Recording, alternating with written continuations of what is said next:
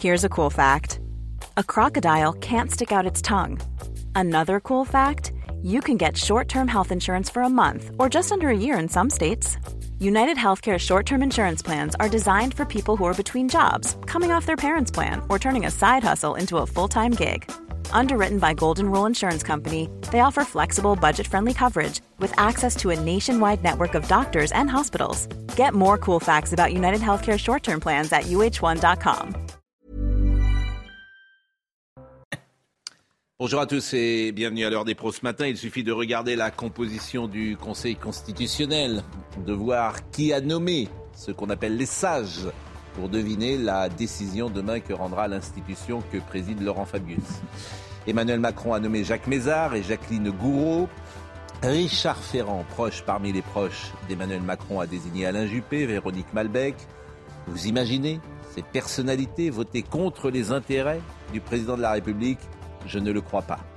Ajoutez à cela Michel Pinault, François Pillet et François Séners, tous les trois nommés par Gérard Larcher, président du Sénat, qui lui-même a voté euh, la réforme des retraites, et vous comprendrez que le suspense existe peu. Demain, le Conseil constitutionnel validera, selon toute vraisemblance, la réforme de la loi. Il validera le départ à la retraite à 64 ans pour le plus grand nombre. Le Conseil constitutionnel fait du droit, c'est entendu. Il fait aussi de la politique. Il est 9h, Audrey Berthaud. Le répit aura été de courte durée. Les poubelles seront bientôt de retour à Paris. La CGT appelle de nouveau à la grève. Ils veulent transformer les rues de Paris en décharges publiques. Un acte 2 est donc prévu à partir d'aujourd'hui et pour au moins deux jours. Les syndicats attendent la décision du Conseil constitutionnel sur la réforme de retraite qui aura lieu vendredi. Coup d'envoi pour la déclaration d'impôt. Le service de déclaration en ligne des revenus 2022 s'ouvre aujourd'hui. En fonction de votre département, vous avez jusqu'au 25 mai ou jusqu'au 8 juin pour vous rendre sur le site des impôts. Parmi les principales nouveautés, l'exonération des pourboires et le relèvement du plafond d'exonération des heures supplémentaires. Enfin, en Iran, les exécutions judiciaires ont enregistré une hausse de 75% en 2022, dont 582 pendaisons. C'est le chiffre le plus élevé dans la République islamique depuis 2015. Des organisations de défense des droits humains dénoncent une machine à tuer visant à instiller la peur dans le pays. Olivier D'Artigol, Gérard Carrero, Philippe Guibert, Dominique Jamais et Gauthier Lebret sont là. J'entends déjà les cris d'orfraie, des gens qui disent Monsieur, Conseil constitutionnel fait du droit, les sages. Jacqueline Moureau, elle est professeure d'histoire géo. Gouraud. Euh, Jacqueline Gouraud, elle, elle, a une licence d'histoire géo. Et, et on, oui. Laissez-la tranquille. Non mais j'ai rien contre elle. Laissez-la tranquille. elle, est, elle, est, elle, a une licence d'histoire géo et on, la met, et on dit que c'est une sage de. Faut, mais faut pas nous prendre pour, juste faut pas nous prendre pour des imbéciles. C'est tout ce que je dis. C'est tout ce que je dis. Jacqueline Gouraud. Ni plus, ni Jacqueline Gouraud. Elle a une licence d'histoire géo. Donc qu'on ne me dise pas que c'est la Cour suprême. Elle est sûrement très bien entourée. Elle est sûrement, elle est sûrement parfaite d'ailleurs pour parler d'histoire et géographie, j'en suis convaincu. Mais je l'ai dit hier, c'est pas Maurice Duverger, c'est tout ce que je dis. C'est tout ce que je dis. Mais hier, euh, Dominique Donc, Jamais a excellemment rappelé Dominique ah. Jamais. Oui, vous êtes bien tous les deux. Vous, faites un bon. Vous citez, vous bien décidé, je bien décidé à ne pas faire de tunnel. Je le, cite, je le cite parce que vous ne savez pas ce que je vais dire, de toute façon, Olivier. Oui. Je vais dire. Vous êtes le seul à cette Il a précisé, effectivement. Oui que les juges oui. du, de la Cour mm. suprême américaine étaient des, des, professeurs de droit ou des, ou des ah oui. juges, d'anciens juges, les plus hauts niveaux américains. Et ils sont ce qu'il n'a pas dit, parce qu'il n'a pas eu le temps de le dire, ce qu'il n'a pas dit, c'est qu'ils sont... Si vous pouviez parler à sa place toute l'émission, ça, ça, ça serait pas mal. C'est un syndicat. C'est un, concept. c'est très important. Ils sont auditionnés.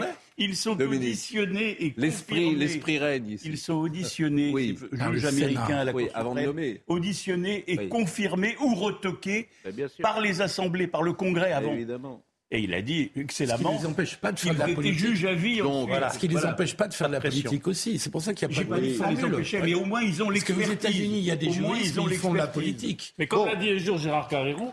Merci de me citer. Non, mais, non, mais c'est nous. Alors, je vois bien les cris d'orfraie. Oui, bon, on va attendre la décision. J'ai eu euh, hier la, petite musique de Laurent Geoffrin. C'est très grave de remettre en cause le Conseil constitutionnel. Non, mais il faut pas. remettre rien en cause. Il est déjà arrivé que le Conseil n'aille pas dans le sens du gouvernement. Oui, bah on parie. On fait un petit pari. De François Hollande. On fait un petit pari. La loi Casseur aussi, qui a été retoquée, dont on parle souvent sur la peine collective. Vous voulez demain, on fait un petit pari. Ils devront quand même motiver leur décision en termes de droits. enfin les droits. Ils retoqueront quand même sans doute l'index senior et le CDI senior. Oui, c'est bon. faire une censure partielle. Euh, on a plein de choses à parler. Je voudrais qu'on commence simplement par un témoignage. Il s'appelle Francis. Francis, il a 80 ans et c'est très intéressant parce que ça montre aussi la difficulté euh, qu'a ce gouvernement à comprendre euh, qu'il y a des petites retraites en France et qu'il faut aider ces gens-là et que peut-être ils ne doivent pas partir, évidemment, à 64 ans, mais avant. Et l'homme que vous allez voir là, il bosse encore, il a 80 ans. 80 ans. Il, il travaille encore parce qu'il a 800 euros de retraite. C'est aussi simple que ça. Il n'a pas le choix. Donc c'est ça qui est, fou. C'est ça dont il aurait fallu parler depuis euh, des mois. Corentin Brio, voyez le sujet. Francis. Il a dépassé l'âge de départ à la retraite depuis bien longtemps. Francis Le Goff aura 80 ans cet été, mais il continue de travailler dans son atelier de menuiserie à Grasse sur la côte d'Azur. Il a pourtant commencé le métier de menuisier très jeune. À, 15 ans, donc, euh, vous voyez, j'ai 79. Euh, vous voyez les années de métier que j'ai déjà. Et, donc, avant, avant le métier, donc avant de travailler dans le bois, je travaillais donc dans, dans les fermes. J'ai travaillé dans les fermes également. 64 ans de labeur. Et pourtant, il ne peut pas se permettre de s'arrêter de travailler avec son indemnité retraite actuelle. 800 euros de retraite. Entre les années de, d'artisanat et les, années de, où j'ai été à mon compte. La retraite est trop faible. Voilà pour, euh, pour, pour, subvenir à, tous les frais qui, que l'on a. Donc on est obligé de, continuer de travailler pour se nourrir, pour se loger, pour, euh, euh, pour tout. Reconnu à Grasse, Francis Le Goff vient de collaborer à la rénovation du célèbre musée Fragonard. Pourtant, il doit dorénavant vendre son entreprise face au coût de la vie un promoteur, va racheter son local qu'il occupait depuis 20 ans. La fin d'une époque de travail, mais peut-être le début d'un repos bien mérité pour Francis. Bon, euh, il y a beaucoup de gens qui nous écoutent, euh, qui sont peut-être dans cette situation en ce moment. Au début de la réforme, qui est incompréhensible, on nous avait dit tout le monde aura 1000 euros. 1200. 1200 même. 1200. C'est faux. Mhm. Oui, absolument. J'avais cru comprendre que tous ceux qui partiraient en retraite euh, à 64 ans auraient 1002. Non. C'est faux. Il faut une carrière complète. Voilà, une carrière complète et ça concernait que 10 000 personnes, entre 10 et 40 000, personnes. Donc effectivement, tous ces petits cailloux depuis des semaines sur cette réforme fait qu'aujourd'hui, euh, il y aura encore 6 euh, ou 700 000 personnes euh, dans la rue. Si j'ai bien compris, monsieur est indépendant, a été indépendant. oui. C'est pour ça qu'il a une petite retraite. Oui, bien sûr. Mais ce qui est terrible. Bien sûr.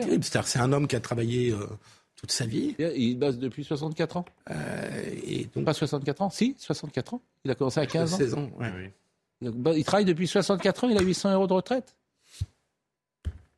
ce pays, c'est invraisemblable en fait. C'est ça qui est invraisemblable. Donc c'est plus important que euh, bien d'autres choses. Alors aujourd'hui, euh, c'est la douzième manifestation. Je ne sais pas si c'est la dernière ou pas. Ah. Non. De l'intersyndicale peut-être. Ça dépend. Ça dépend de ce qui sera dit demain. D'autres formes.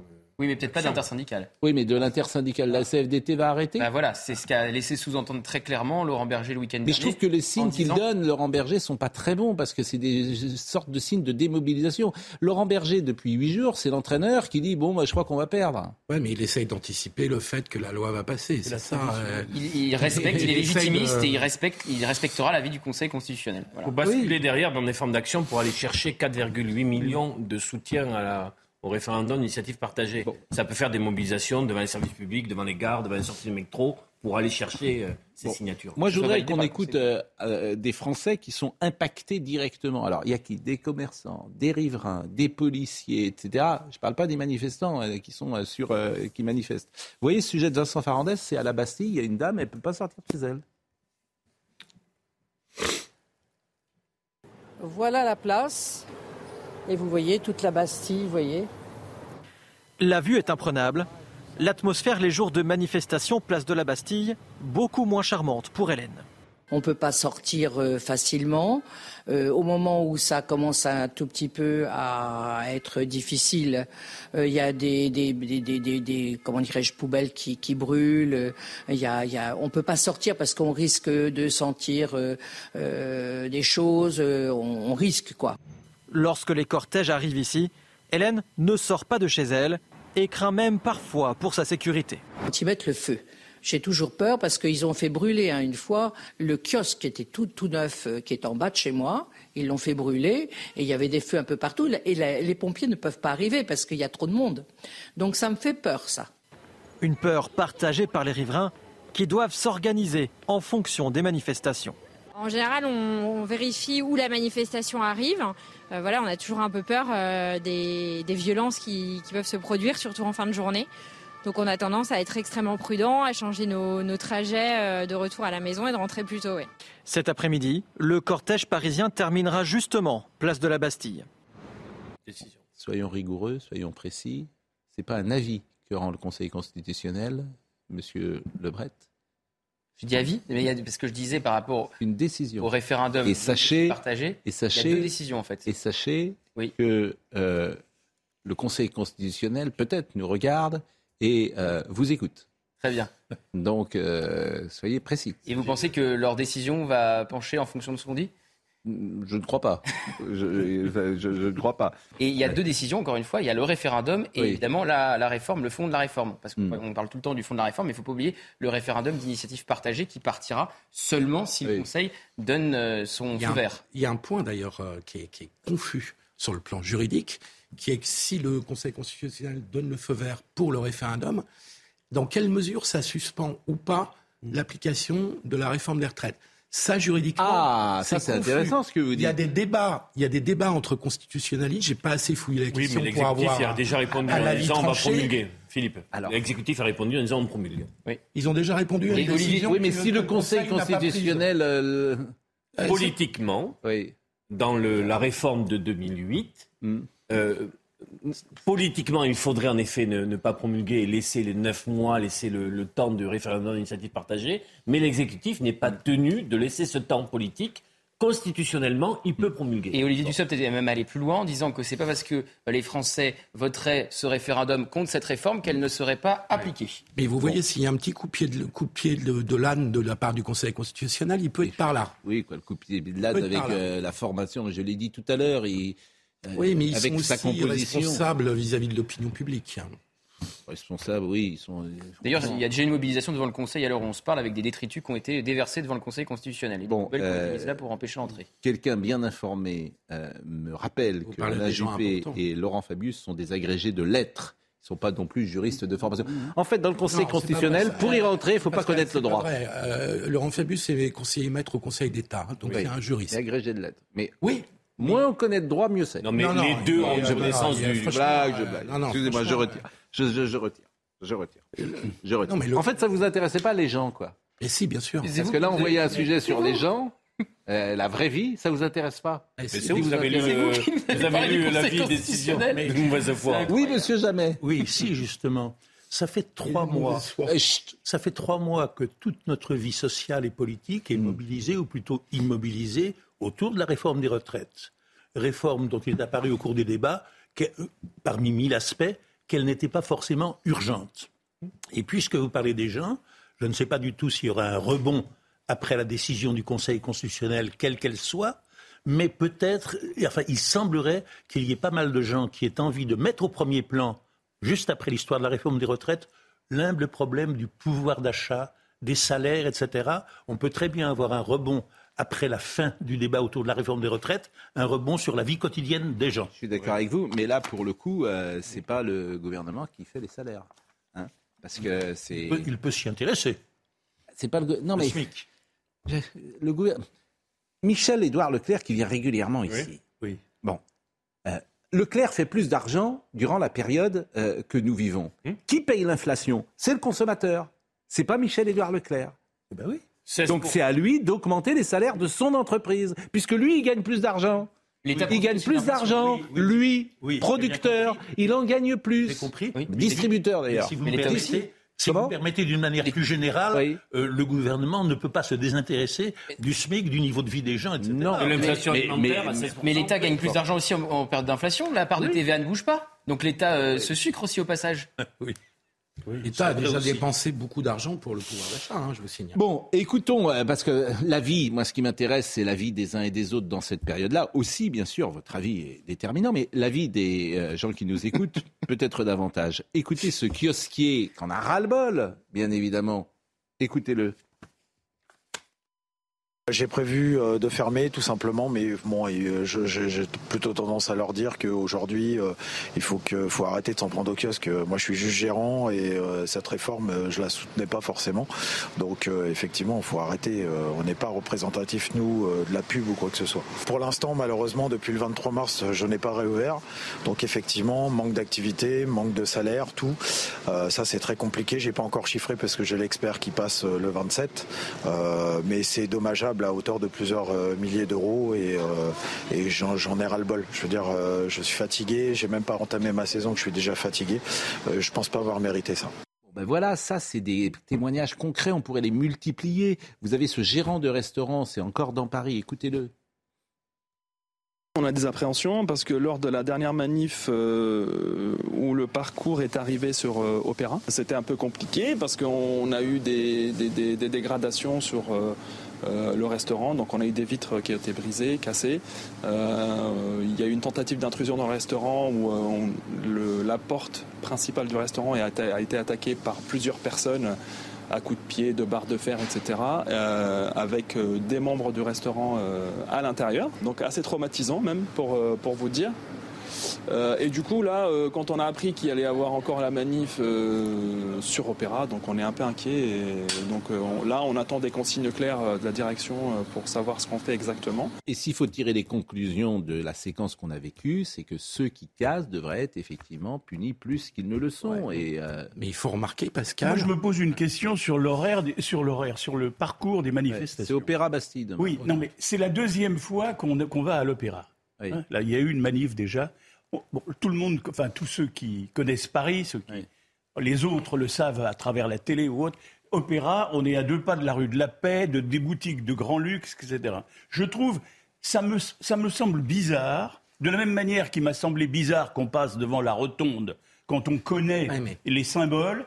Le parcours de manifestation, plusieurs fois déjà, est passé devant la rotonde, jusqu'au moment où il y a eu l'incident. La rotonde, c'est boulevard Montparnasse. Mais, mais, mais l'opéra, c'est c'est presque pire. Il y a déjà eu beaucoup de, beaucoup de casses la dernière fois à l'Opéra. Comment se fait-il? Oui, mais parce qu'autrement, vous faites que République Bastille et les gens qui habitent République Bastille, vous les condamnez. Les agents immobiliers de République Bastille doivent être vraiment contents en ce moment. Ça doit, ça doit vendre de l'appartement, moi je vous le dis. Si je, peux me permettre, il y a deux mois, moi, j'ai participé à la manif qui faisait tout le boulevard du Montparnasse, où il y a des cafés, des restaurants, des banques, des commerces, tout le long du boulevard de Montparnasse. Vous étiez dans la rue? J'étais dans la manifestation. Ah bon? Bah oui, ça m'arrive de manifester. Et il n'y a rien eu de cassé. Oui, au début, il n'y avait rien. Donc, c'est après avant, avant le 49-3, les incidents sont euh, marginaux. Mais quand vous êtes dans la manif, les gens vous reconnaissent, non? Euh, oui, mais ça c'est bien. Qu'est-ce qu'ils vous disent Ils me disent, ils me disent allez-y, continuez. mais si je sais pas s'ils ont raison. Hein. Si le parcours des manifestations ne passe ni par Opéra, ni par Bastille, ni par Montparnasse, par où passera-t-il Non, mais peut-être interdire les manifestations dans Paris? Non, mais ça c'est encore euh, autre chose. Mais c'est vrai que ça pose un, ça pose, ça pose, ça pose un souci. Bon, la sécurité. Euh, euh, alors le. Euh, parce que Gauthier Lebret a quelque chose d'important à dire là-dessus? Euh, sur le RIP, parce qu'ils vont jouer évidemment le pourrissement, l'exécutif va jouer le pourrissement sur le référendum. Initiative partagée. Au cas où le Conseil constitutionnel valide, s'ouvre une période de 9 mois qui est nécessaire pour que 10% des électeurs inscrits soutiennent. Oui, ce qui fait quasiment 5 millions de personnes. Si les 10% sont rassemblés, le Conseil constitutionnel constate et envoie au président de la République. Oui. Nous sommes toujours d'accord. Le président dispose alors d'un délai de six mois pour soumettre la proposition à référendum. Nous sommes d'accord. En fait, c'est une En fait, tu vois que tout est fait pour que le peuple ne soit jamais consulté. C'est ça qui est pas normal. Ce dispositif que je suis en train de lire et je, ne le découvre pas. Il y a un autre Bon. il y a un autre où il peut le passer au Parlement. Voilà. Si, sauf si une des deux assemblées est saisie de la dite proposition avant l'expiration du délai de six mois. Si c'est le cas, il n'y a plus de référendum. La volonté, c'est qu'on veut pas que les gens votent. Voilà. Et eh ben, c'est pas convenable. Voilà. Qu'est-ce que vous voulez que je dise système qui est d'ailleurs Ce n'est pas convenable. De, de c'est pas l'esprit de la cinquième. Non, il y a contraire à l'esprit de la cinquième. C'est une usine à gaz. Ça a été fait pour ça. C'est une usine à gaz. Alors évidemment, après, on, lui dit oui, bon, vous attaquez les institutions. C'est une usine à gaz. Mais non, mais désolé de vous remplacer le référendum du général de Gaulle. Exactement. De Gaulle, il fait à la fois référendum. De Gaulle, fait à la fois après 68 la dissolution, élection législative, et avril 69, il fait le référendum. De Gaulle, réveille-toi. Et sur la, les deux. Il consulte on soit le peuple en disant. Bon, la sécurité. Comment? Il consulte on soit le peuple en disant, De Gaulle. Bien sûr. Mais la dernière fois qu'on l'a consulté en France, c'est quand C'est 2005. 2005. Mais comme les gens ont mal voté. Ben, ils ont mal voté, les gens. Ils ont mal voté. Donc, ils ont mal voté. on veut surtout pas qu'ils revotent à nouveau sur ah, le référendum. Et c'est Nicolas Sarkozy qui fait le traité de Lisbonne derrière. Oui, enfin c'est. Oui, non, mais oui, c'est un peu plus compliqué. Non, c'est l'histoire politique. C'est un peu plus compliqué que ça. Il faut changer de peuple. non, mais, bon. si, parce bon, la sécurité. La sécurité, euh, parce qu'elle pose problème, on va voir le sujet de Michael Dos Santos. Effectivement, le parcours qui est le moins, euh, le plus sécurisé, si j'ose dire, visiblement, c'est République Bastille. On ne peut pas faire à chaque fois République Bastille pour les gens qui habitent euh, République Bastille. Celui qui est le plus en difficulté, c'est quand ça passe au, boulevard Montparnasse, vous l'avez dit. Et là, place de l'Opéra, ils partent place de l'Opéra. Oui, c'est tout petit pour un rassemblement place de l'Opéra. Bah, parce qu'il y aura moins de monde. Et moins il y a de monde, plus ça se radicalise. Et plus ça se radicalise, moins il y a de monde. Refais, le Le théorème. Le théorème, de Brett. Le théorème de Brett. Euh, la sécurité, Michael Dos Santos. Pour cette douzième journée de mobilisation, le dispositif de sécurité reste inchangé. 11 500 policiers et gendarmes sont chargés du maintien de l'ordre au niveau national, 4 200 pour la ville de Paris. Le nombre d'individus à risque attendus dans la capitale reste également stable. 500 à 1000 radicaux devraient se mêler aux manifestants dans le cortège parisien. Des casseurs à l'origine la semaine dernière de nombreuses dégradations et d'une attaque remarquée contre le restaurant La Rotonde. Enfin, selon nos sources, les opposants à la réforme des retraites devraient être moins nombreux dans la capitale. À la veille de la décision très attendue du Conseil constitutionnel, seules 40 000 à 70 000 personnes sont attendues entre la place de l'Opéra et Bastille. Ils étaient 57 000 la semaine dernière à Paris. Bah, alors, euh, la question, bon, ben voilà, est-ce que, est-ce que le gouvernement a gagné l'essoufflement, l'enlisement? Est-ce qu'il a gagné? Est-ce, que, est-ce qu'Emmanuel Macron a gagné? Et je le dis à chaque fois, moi j'essaie toujours d'être le plus honnête intellectuellement. Le pays n'a jamais été bloqué. Mhm. Les routiers, je l'ai dit, sont jamais rentrés. On disait qu'ils allaient rentrer. Le privé est resté à l'extérieur. Euh, de quel, de la, grève, les grèves se sont arrêtées, il a gagné joueurs il a gagné juridiquement, mais il a perdu politiquement. De quelle victoire parle-t-on avec un tel niveau de ressentiment, de vraie colère Il a gagné juridiquement. Qui, s'accumule. Ça s'appelle une amère victoire, ça. Ça s'appelle une, victoire, à la Pyrrhus. c'est une amère victoire pour les quatre ans qui viennent. Je ne sais pas si elle sera confirmée demain, mais franchement, politiquement, il y aura des. Ah, il a changé de ton d'ailleurs. Il voit bien. Il faut qu'on parle dialogue. Justement au moment où s'achève, semble, ou peut s'achever éventuellement cet interminable débat sur la réforme des retraites. Euh, Emmanuel Macron fait savoir aujourd'hui qu'il est prêt à recevoir les syndicats et à échanger avec eux. Mais deux, là. Il a quand même une façon de gouverner assez étonnante. S'il avait du panache. Parce qu'il a refusé pas, tout au long du débat sur la réforme des retraites. Il l'accorde aujourd'hui que ces choses faites. Mais, pour parler d'autre chose que des retraites, pour, parler de sa loi travail à venir. Il est quand même étonnant. C'est un petit côté provocation là dans cette. Il est inquiétant. S'il avait du panache et du sens de, de, de, la démocratie. Il ferait un il Non, il, il, attendrait le Conseil constitutionnel qui va sans doute censurer euh, deux, trois éléments de, de, la loi, le contrat euh, senior, euh, l'index senior, et il referait un vote devant l'Assemblée par l'article 10, alinéa 2. Et il y aurait un vote. Et il pourrait dire, ben voilà, euh, ça a été contesté, mais, au moins il y a eu un vote. Il ne le fera pas, parce que pour lui, il a gagné. Mais il n'a pas de panache. Et puis parce qu'il ne veut pas prendre. Et ça, ça, ça donne une victoire à la Pyrrhus. Ça donne une victoire juridique, mais une défaite politique. Vous pouvez rappeler euh, une victoire à la Pyrrhus euh, que nos téléspectateurs. Euh, à la Pyrrhus, c'est Pyrrhus qui croit avoir gagné, je crois que c'est contre les. Je veux dire, peut-être une énormité contre les Grecs, mm. et qui en fait, cette victoire se transforme en défaite parce que derrière, il perd tout. Je, je, crois que c'est ça. si vous me permettez, où les pertes du vainqueur sont telles qu'elles dépassent le bénéfice de la vous avez raison. Vous avez raison. Et le remplacement d'Elisabeth Borne s'éloigne. Vous demandez à Maître Gims pour avoir l'interprétation. Ah, on dit plus là Non, mais attendez. Alors là, Gérard, vous êtes dépassé. On dit plus maître Gims, il s'appelle plus maître du tout. On dit Gims. Oui, il faut demander. En tout cas, c'est lui qui peut nous donner une, ah, bah, la lumière. La lumière, historique. Hein. Oui, il y a des, sur les pyramides, il y a l'électricité. Bon, on va marquer une pause. Je ferai juste une parenthèse. Euh, lisez le papier de Philippe de Villiers ce matin dans le Figaro. Il n'y a pas dix personnes qui peuvent écrire euh, comme écrit Philippe de Villiers. C'est alors après, on est d'accord, on n'est pas d'accord avec lui, mais il y a du souffle, il y a de l'écriture, il y a de la culture, il y a euh, le fond, bien sûr. Mais on, va le, je vous lirai quelques passages euh, après la pub. Le Conseil d'État aura pris son temps. C'est sur la statue de Saint-Michel et choisi son moment pour rendre son arrêt pour terrasser le dragon le vendredi saint. C'est une coïncidence, mais elle est symbolique. La statue de Saint-Michel doit être déboulonnée. Personne n'oserait déboulonner le Conseil d'État. Pour la statue, les choses sont plus simples. Le prévôt du paradis n'avait rien à faire. Il faut rendre la place aux trottinettes le saint patron des parachutistes, a perdu la bataille contre le sacro-saint état de droit qui pèse des œufs de mouche dans les balances de toiles d'araignée pendant que la cité s'effondre, etc.. Je vous lirai quelques passages. Je vous assure. Comment?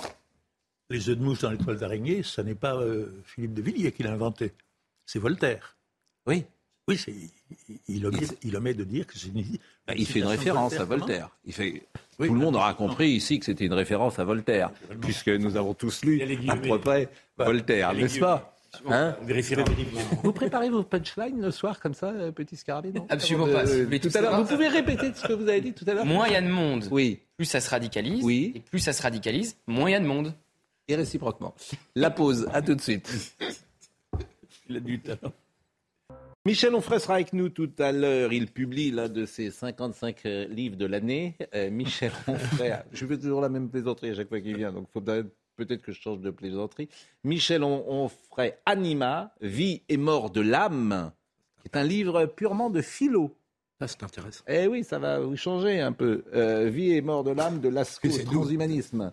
C'est nous d'être un peu bas de plafond. Mais j'allais vous le... Mais là, il va. Hein, on, va passer le débat. Oui. On va passer en duplex.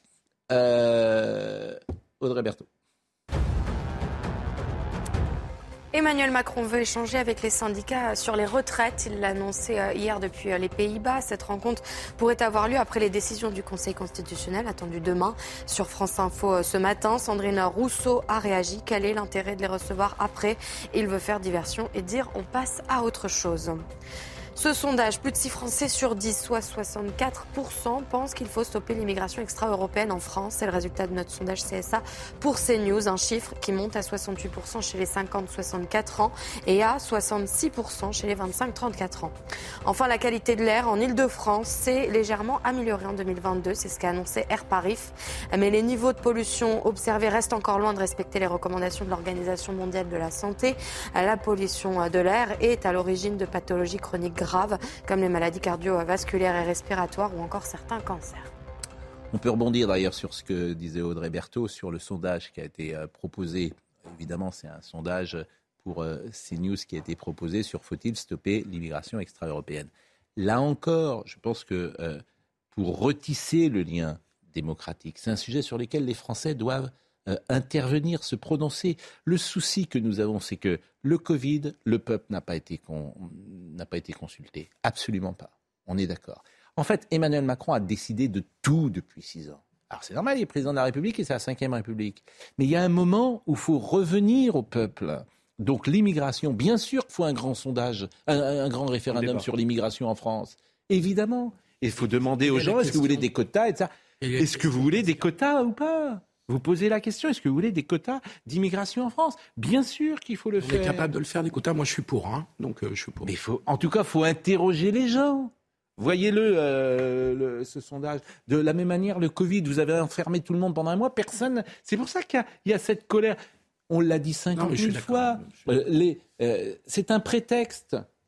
La réforme Normalement, la campagne présidentielle devrait permettre d'instruire et de trancher ces grands. Mais oui, mais il a joué au ça malin. n'a pas été le cas. Il a joué au malin. Donc c'est simple, euh, le Front National, euh, c'est des fascistes, et euh, les autres, c'est le désordre, et c'est moi ou le chaos. C'est ça son programme. Et je le camp de la raison. Voilà, et vous êtes des imbéciles, et vous comprenez rien, et vous êtes tous d'extrême droite. Bon, bah d'accord, c'est une manière de... Mais après, ça te revient, ça te revient dans la figure. Pardonnez-moi hein, de le dire, bien conscience que je le dis d'une manière très caricaturale. Non, mais c'est non, mais... Non, mais ce qui montre l'abaissement extraordinaire de, de, la démocratie parlementaire oui. en France, c'est qu'il n'y a pas eu un débat au Parlement, dans notre République, hmm. sur le petit problème que constitue la guerre en Ukraine. Hmm. C'est vrai. Oui, mais bien sûr. C'est contrairement aux autres pays européens. En Allemagne, il y a eu. Contrairement à ce qui se passe normalement dans une démocratie mais, euh, parlementaire. Regardez l'exemple de la Suède. Et, après, je vous parlerai évidemment de, euh, des Sables d'Olonne. Mais on va voir le sujet de la Suède où euh, les Suédois ont été interrogés et reviennent sur la politique migratoire. Voyez ce, voyez ce sujet. Décourager les migrants qui voudraient trouver refuge dans le pays, tel est l'objectif du gouvernement suédois. En 2020, 58% des Suédois réclamaient moins de réfugiés en dépit d'une baisse notable des arrivées. Et pour cela, le gouvernement multiplie les actions à commencer par la réduction de quotas de réfugiés passant de 6400 arrivées par an en 2022 à 900 par an dorénavant et en accordant la priorité aux enfants, aux femmes et au personnel LGBT. Les demandeurs d'asile seront désormais placés dans des centres de transit et non plus dans des logements payés par l'Office de l'immigration pendant l'examen de leur demande. Si elle est rejetée, ils seront immédiatement renvoyés dans leur pays d'origine. Le ministère de l'immigration suédois a également exhorté l'Office des migrations à examiner les moyens d'accroître les retours volontaires pour des groupes d'immigrés arrivés au cours des dernières décennies et qui n'auraient pas réussi à s'intégrer dans la société. La Suède n'est plus la terre promise. Voici le message martelé dorénavant par le biais d'une campagne d'information ciblée sur les sites du gouvernement et des ambassades étrangères. Bon, et on voit bien que ces sujets doivent être euh, débattus parce qu'autrement, ils créent un malaise. Christophe Galtier, c'est très intéressant ce qui se passe avec Christophe Galtier. Vous le savez, c'est l'entraîneur du Paris Saint-Germain. Euh, on lui prête des propos qu'il dément. Euh, bon, euh, là aussi, pour ceux qui ne connaissent pas, on va faire l'état des lieux et vous allez voir le, sujet dans quelques secondes. mais on voit bien que le, le, racisme ou le procès en racisme ou ses difficultés sont au cœur de la société française. C'est pour ça qu'il faut qu'il y ait un débat un jour. Puisqu'autrement, lui-même, dans un milieu où, franchement, il y a une il n'y a pas beaucoup de racisme. S'il y a un domaine où il n'y a pas de racisme, c'est bien le sport. On est d'accord. Hein, qui intègre par définition. milieu de supporters, oui. Mais euh, sur le sur le terrain, il y en a. Sauf, sauf, mais ça aussi, il faut le dire, que dans le sport et notamment le football, il y a des grands soucis aujourd'hui communautaristes. Ça existe. Je veux bien qu'on le nie, mais ça existe parce que les entraîneurs, ils sont confrontés à une jeune génération. Ramadan notamment et des Et bien sûr, on l'a vu avec Antoine Camboiré, qui avait exclu un joueur parce qu'il faisait le Ramadan. Il ne peut pas faire le Ramadan euh, et ne pas boire ou ne pas manger euh, pour un sportif de haut niveau. Donc on voit bien les problèmes. Mais comme on se voile la face depuis euh, des années sur ces sujets-là, ben on en arrive à Christophe Galtier, qui est accusé de, de racisme. Moi, je connais un peu Christophe Galtier tu as envie de le défendre, bien sûr, parce que s'il y a vraiment un domaine où, euh, où, tout le monde est, ensemble, et puis tu connais l'homme, moi je le connais, Christophe Galtier. Euh, bien sûr que je, je, je, ne l'accuserai pas de, de, de, racisme. D'avoir dit quoi bah, Vous allez voir le sujet. Tout est parti d'un mail que Julien Fournier aurait envoyé en fin de saison dernière à la direction d'Ineos, propriétaire de l'OGC Nice. Il m'a alors répondu que je devais tenir compte de la réalité de la ville et qu'en effet on ne pouvait pas avoir autant de noirs et de musulmans dans l'équipe. Christophe Galtier aurait tenu ses propos dans le bureau de l'ancien directeur du football niçois en août 2021. Une accusation que l'actuel entraîneur du PSG conteste fermement par la voix de son avocat. Christophe Galtier a immédiatement saisi son avocat pour engager sans délai les poursuites judiciaires qui s'imposent, et ce, d'autant plus que depuis cette divulgation, il fait l'objet de menaces et d'actes de harcèlement intolérables. Premier à réagir, Julien Fournier regrette la révélation du mail polémique, mais confirme à demi-mot son existence.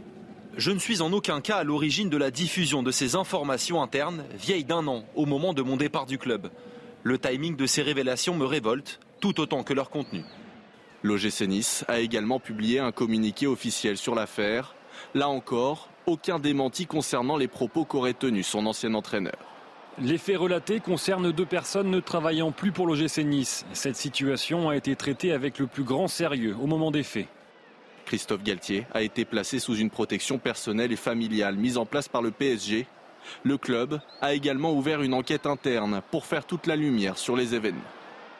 Le problème, c'est évidemment pas que les joueurs soient musulmans, qu'ils soient catholiques ou qu'ils soient juifs. Le problème, c'est si la religion entre dans le vestiaire et qu'elle soit catholique, juive ou musulmane, et qu'elle oblige à un nouveau type de comportement. C'est ça qui est nouveau aujourd'hui.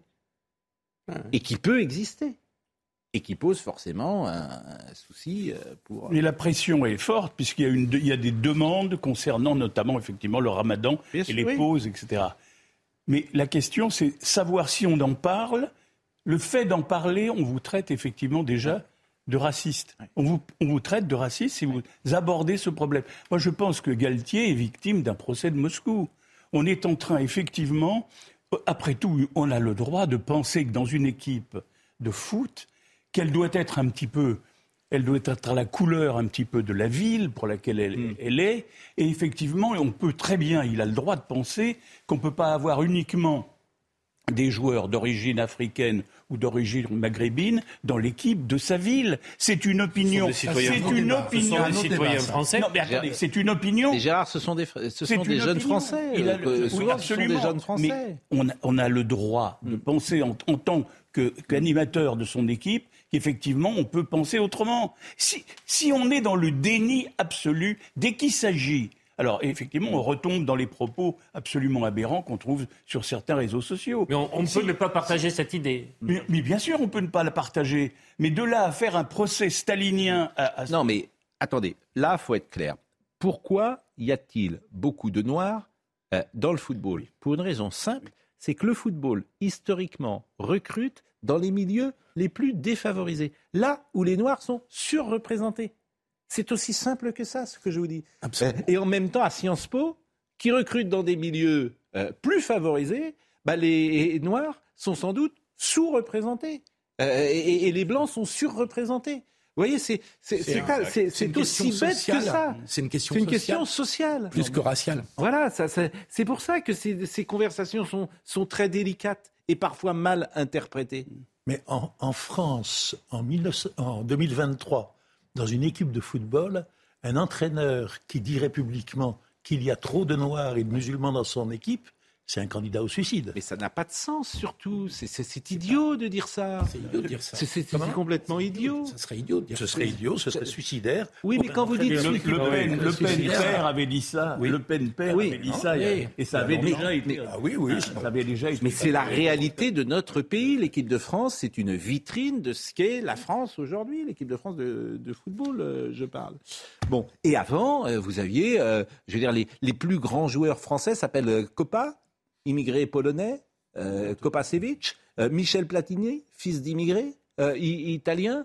Donc euh, voilà, c'était et, et, vous en fait dans les équipes de football, vous avez toujours eu des fils d'immigrés ou des enfants d'immigrés. Toutes les générations. Pour les raisons que je vous ai expliquées. Comme en Amérique, le basket américain, c'est bah, évidemment une domination de noirs. Juste revenir sur la statue de Saint-Michel, parce que vous le savez, c'était le Conseil d'État a rejeté vendredi dernier le pouvoir de la commune le pourvoi de la commune des Sables d'Olonne qui luttait pour le maintien de la statue de Saint-Michel devant son église. Cette statue avait été installée en 2018 sur une place publique euh, devant euh, l'église. Le maire de la ville, Yannick Moreau, d'hiver droite, a affirmé qu'une solution serait trouvée pour qu'elle reste dans le quartier. On va peut-être voir des images d'ailleurs.